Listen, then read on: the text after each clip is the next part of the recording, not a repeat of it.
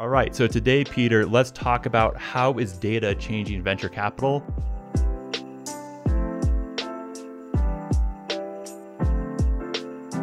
And the first question is is is it or is it not changing the way venture capital works today, 2022?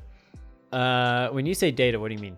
Data science Okay, so like using data to make investment decisions as opposed to being like like so for example i don't know if this is true or not but some vcs claim they can get access to credit card information from larger later stage companies to get an idea of where someone's really at you could go to comscore maybe different metrics online there's things like pitchbook ultimately you're trying to figure out like how You're like trying to get an edge. an edge Yeah. um, some have talked about and i'm going brain dead but there's different like data data analytics platforms and it Mm-hmm. could be the vc says just authenticate share your data Yeah. and we're making a decision So look, I, you that. know, look, data and data analytics, AI, machine learning, like those types of technologies are touching every facet of life, right? Period. So is it impacting venture capital? Of course it is. That said, there was a little bit of like, oh, hey, there's going to be these funds that are going to come out and they're going to use like pure data analytics and they're going to totally disrupt all VCs because they're going to make better decisions with their algorithms and stuff. And like, frankly, we just haven't seen that. It hasn't happened yet. who's tried doing that so far So I'm really good friends with uh, the folks over at Correlation Ventures. I don't think that they would say like, "Oh, we're trying to disrupt uh, all venture f- funding out there." Um, in fact, they would argue that they they're very much not. That's not the case uh, because they co-invest alongside other venture funds. But they have a, an algorithm, right? And they they gather a bunch of data points, they put them into the machine, and then a machine pumps out a yes/no investment decision, and they follow through with it, right? So you've got you've got funds like that to that level, right, where it's really just completely reliant on the algorithm, and then you've got other funds uh, which are pure old school and don't have any sort of like real technology. I think the reality is that the majority are kind of in the middle. And they have some sort of technology data solution that helps them source deals, that might help them with hiring, that might help them with vetting deals, uh, that might help them with supporting their portfolio companies over time with like new hires and so forth. So, um, and some funds have all of that. Some funds have just certain pieces of it. Um, but you know, at a minimum, like a lot of fund, uh, pretty much all funds use a CRM. So like you could consider that like a data. but that's not true data science just because you have data like That's I- true. It's not true data science, but it is a data play, Uh-huh. right? It's you're tapping into PitchBook. You're using uh, CRM products like Affinity that shows you like all your different connections into different companies. what data sources is the university growth fund currently using So our approach is, I mean, we use PitchBook, and then we use a bunch of like online data, other online databases and sources. Um, but you know, we're not an algorithmic driven fund. For us, you know, I think one of the reasons why data analytics hasn't like come in and, and had a massive, massive impact on venture capital is because at the earliest stages, it's it's art and science, right? and certainly like the science piece of it is of like hey does this like idea have merit because it's a really big market? Could you do some you know data science around that? Yeah potentially probably. But like the more intangible things of like building a relationship with the entrepreneur vetting the entrepreneur but then also convincing the entrepreneur to work with you right? Like those are all like two-way streets right those are all things that are more qualitative than they are quantitative and those are really hard for like a machine to replace uh, somebody. And so ultimately like the best funds in my opinion are going to be the ones that have like this really nice marriage of like great investors that are highly interpersonal that understand how to vet things qualitatively but then also are leveraging uh, data science to their advantage when it comes to sourcing and supporting and, and vetting deals um, to give them, you know, more leverage, if you will. Okay. How how is data science changing the way you source deals or like your how your friends? So like let's look at the different state the different stages because we have sourcing, benchmarking, you know. Uh, so I'll give you an example. Like uh, I just flipped through a, a pitch deck for a venture fund recently, and they're spending, you know, uh, a lot of money annually to identify great talent and that's that's their whole approach, right? They're like, we're gonna find the very best entrepreneurial talent out there, and we've got this whole, um, you know, algorithm and data set, and we plow tons of money in it every year to make it as good as it possibly can to help us identify like the next great entrepreneurs, right? And then once we know who we are, who they are, we spend a ton of time focusing on them, supporting them, uh, and kind of winning them over to us as to be their capital provider, right? So that's an example uh, of how you know one firm is is trying to do it, and there are more nuances that to what they're doing, but I mean at its core, that that's kind of it.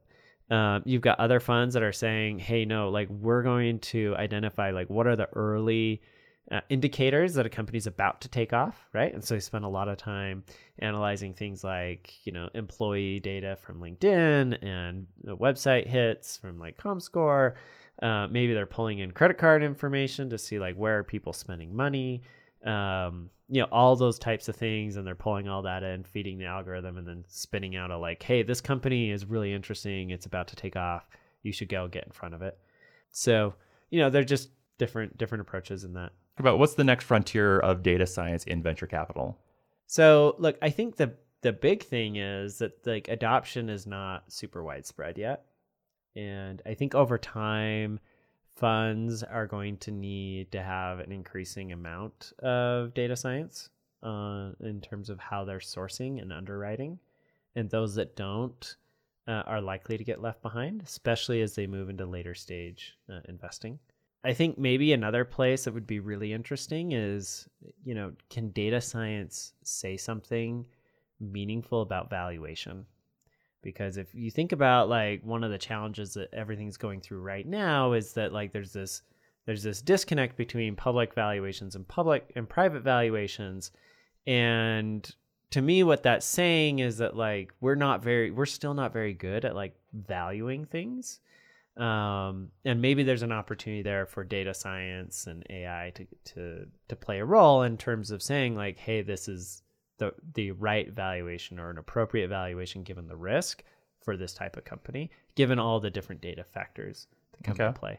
Because I don't think that on the private side that that is playing as strong a role as it does already exist on the public side.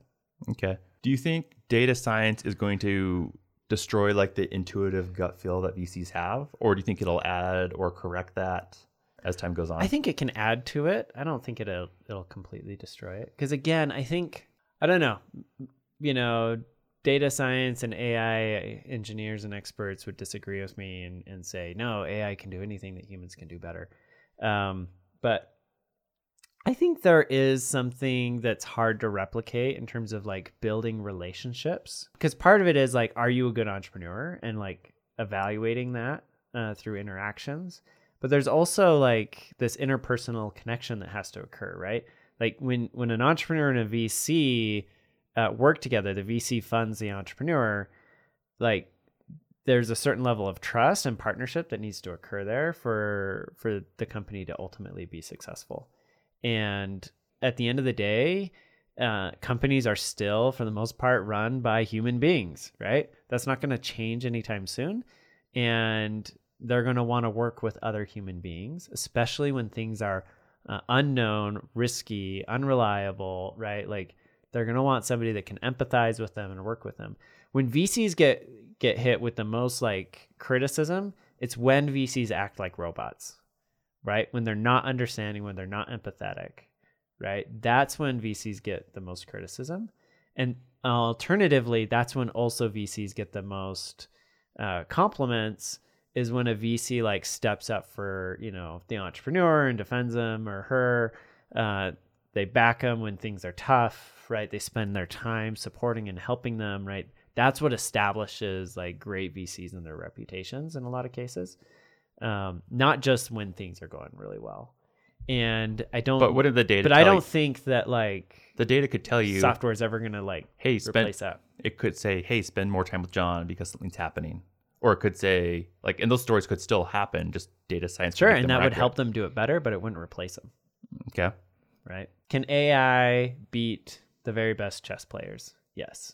But you know what beats the AI? The very best chess player plus AI. And I think that's going to be the same for investors across the board, regardless if it's venture, hedge funds, real estate, debt, you know, whatever. Like humans leveraging uh, AI and data science are going to be able to outperform just data science or just AI or just human beings. Mm, I think the the one place where AI and data science will have a difficult time Yeah. will be when new data sets and unknown patterns are presented to the AI because it, it Yeah. would need enough time to learn and to map. And a lot of this AI modeling, when you look at like games, they're just doing like a trillion repetitive iterations Yep. to come up, and eventually it'll- do something, and a much better outcome will come forward. And I think one challenge that may or may not be in the space with AI and data science is that my next question is is as data science becomes a much bigger thing, will smaller funds have a much harder time competing with funds like BlackRock that have infinitely larger budgets to spend on data scientists and on data science? Maybe, but I, you know, I look smaller funds. I always start doing, for the most part, starting with seed stage companies, right? And those seed stage companies, to your earlier point, like they don't, the, data set doesn't always exist. Imagine you're you're you're trying to use AI to determine if Airbnb is going to be successful at the seed stage, Okay. right? Like, good luck, Mhm. because all the data says absolutely not. But at a certain point, right there's would- like massive liability issues nobody's doing it zero like market right nobody's willing to pay for it But if data was ubiquitous of all startups, it would start picking up on these are emerging leaders. yeah over time. But you actually have to start like developing data before you can Mhm. actually point back to that right? So like yeah sure by the time airbnb becomes like a series b company like sure some software company you know some software could figure it out like hey this company's really growing fast you should take a look at it. But by then kind of everybody knew that already. So you know i don't think it's particularly helpful then. And and to, to your earlier point like will seed will smaller funds struggle i think really small funds that are focused on the seed stage i think ultimately they'll probably be okay i think larger funds if they are not deploying some sort of uh, data strategy yeah i do think that they'll probably struggle uh, against those that don't Okay. What's the next big data strategy play you'll get you'll be making, or is there one on the on the horizon that you think about? Um, you know, our our approach is a little bit different because we're very much an education uh, focused fund, and we're also a co-investor.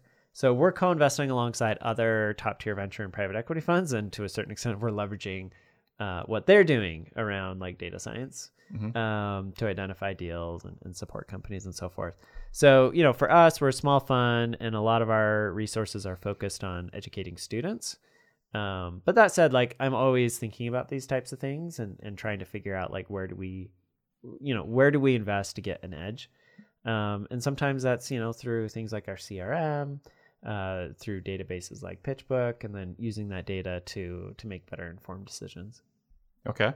I think maybe as one last question is there's a venture capital firm, Social Capital, Chamath led it, and Mhm. their big play or angle was we are going to make very data driven decisions. So I think Yep. of over 5,000 startup, the firm assessed over 5,000 startups, but only invested in 60.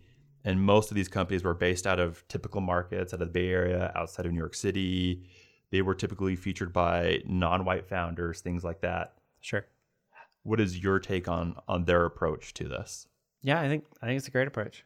I think it, I think it's worked out fairly well with them. Now, there's been a lot of like controversy at that firm, um, but that's probably driven most by by, by Chamath.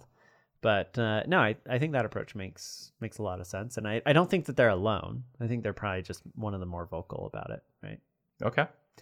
Um, and you know, look, it's fantastic that they're they're backing more diverse founders across the board, uh, both you know by race and geography and so forth. Um, because it could you could easily see it going the opposite direction, right? Which is like, oh well, if I look at all the companies been really successful, like they've all been founded by you know predominantly white men, right? So let's go back more white men because that's what the data says, right? um, and I think you have to be kind of intentional about building your your algorithms and your AI to not fall into those those traps. So you know, kudos to them for for building something that that gives them that can really like strip out some of those biases. Yeah. I'm really interested to see what the future of data science, what happens when it comes to venture capital, investment decisions. Right now, with all my recent conversations, I feel like data science isn't really like, I feel like at least at the first stage, most of it's intuition, Yeah. gut feel. What do I currently know or use in the market? Yeah. Do you feel like, as an entrepreneur, that it would be to your advantage or disadvantage if uh, funds used a more data driven approach to sourcing or making investment decisions? I don't. I mean, I don't know. I Like- think like imagine you just like I think it's you it's- just submit like a an application form and then it makes a decision whether or not to fund your your company and gives you a valuation. well. So John, Would that be more interesting than like building a relationship with a VC and and kind of hashing it back and forth? I I don't know. Sorry, I'm trying to look for something really fast. You're now you're taking me off. Uh, so the answer is I don't know. I think I like the idea of a combo. I think I like the idea that I could come and hit you with real numbers that you might think is interesting and then is then validated. But I don't know if that's that hard. I don't know. It's a good question. I think TinySeed does this and NFX where you just come through when you connect your data sources. And then from that, that's when they decide, do we talk to you or not? Hmm. It's kind of the, and it's the data that's the gatekeeper. And if you pass the initial thing, hey, we're looking for a certain amount of growth, we're looking for a certain, you know, whether you're a freemium model or non-freemium model, because you can plug in. Because we used to use Baremetrics at TinyTorch, Yep. and it was amazing because I always felt like I was I was going blind. Like I saw numbers going up, but what did the numbers actually mean? What's the lifetime value of a customer? Yep. How much is it going to cost me to hire an accounting firm to actually give me this number, and is it changing in real time? Yep. and Josh Pigford from Baremetrics came through and had Baremetrics where I just plugged Stripe in, and it was phenomenal. I felt like I had a lot of clarity, and I think if I was a VC, and I could say, "Hey, plug into one of these data sources," and then we'll decide if we go to the next step. I think a lot of VCs do that already, right? So like we just looked at a deal in the e-commerce space and I was like, yeah, I want to see your whole Shopify um, metrics, right? but you're not plugging. Yeah, but you're you're ask, you are asking for access to their data, not plugging, having them plug into your data model like that. That's true, but ultimately it's it's not a huge difference, Mhm. right? Just like show me the data and whether I'm going to run through an algorithm in my head Mhm. or I'm going to have it programmatically like set up, you know, yeah. some combination or something along the spectrum. Ultimately, it's going to come to a similar conclusion, right? Yeah. So I think I don't know. I think I'm fine with it. All right. You all right with like uh, an AI sitting on your board making decisions on whether or not they're going to give you more money? That's an interesting question. I've never heard that before. Maybe. or are they going to let you hire? Are they going to let you issue more more stock options? An AI board member. That'd be interesting.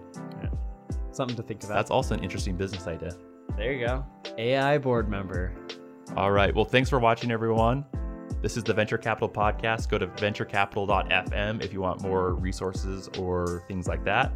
Thanks for joining us, Peter. Yeah, tell us in the comments where you think data science is going to take venture capital. Mhm. And if you're on YouTube, like or comment below about additional questions you'd like us to cover. Thanks, guys. Thanks.